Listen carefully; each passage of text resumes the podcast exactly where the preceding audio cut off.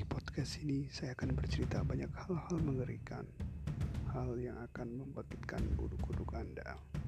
Maka jangan dengarkan sendirian.